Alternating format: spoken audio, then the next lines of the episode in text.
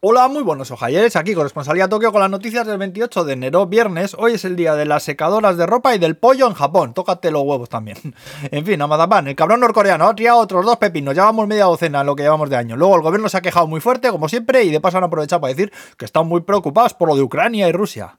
En Osaka, que han cerrado el zoo por falta de personal debido a bajas por el COVID. Por cierto, de contacto contagio parece que no hay test y que jodido encontrar uno. También hay sospechas de que se habrían filtrado preguntas a algunos estudiantes del examen de selectividad de este año. Una chica de 19 años ha confesado que se hizo con uno de los exámenes en Osaka y envió fotos de algunas preguntas por Skype a algunos compañeros suyos. Eh, luego, la Seguridad Social va a empezar a cubrir diversos tratamientos de fertilidad a partir de abril de este año. También se ha desvelado que TikTok Japan pagó un dineral a algunos influencers para que compartieran vídeos en Twitter con la condición de que no dijesen que eran enlaces patrocinados y les han pillado. Y ahora se están disculpando ahí.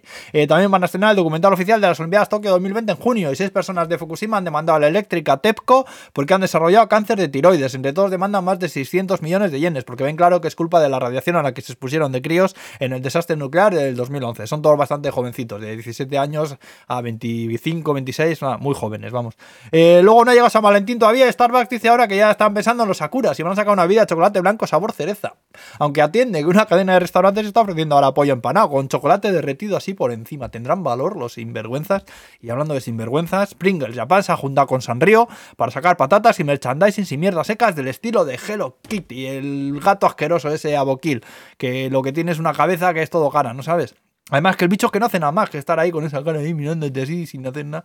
Ay, por Dios. Bueno, bueno para acabar, contaros que se ha confirmado que se abrirá el parque dedicado al estudio Ghibli en la prefectura de Aichi para noviembre. No tiene nada que ver con el museo Ghibli. Bueno, sí tiene que ver porque es de Ghibli también, pero vamos, que esto es un, un parque de atracciones enorme, que parece que lo van a abrir por fases. La primera incluirá la zona de Totoro, con una reconstrucción de la casa donde vive la familia a tamaño real y un Totoro así gordote que te podrán meter dentro y tal. Las siguientes áreas que se abrirán eh, son el año que viene, serán la de la princesa Mononoke, la bruja Kiki y el castillo ambulante de Howl, Howl, Hill, Howl. Como hagan un onsen de verdad como el de Chihiro, no me sacan de ahí, así te lo digo, ¿eh? Hay un vídeo que pone los pelos de punta de lo bonito que es. Recordad que en la descripción del informativo en YouTube pongo siempre todos los enlaces a las noticias, por si queréis ampliar el asunto.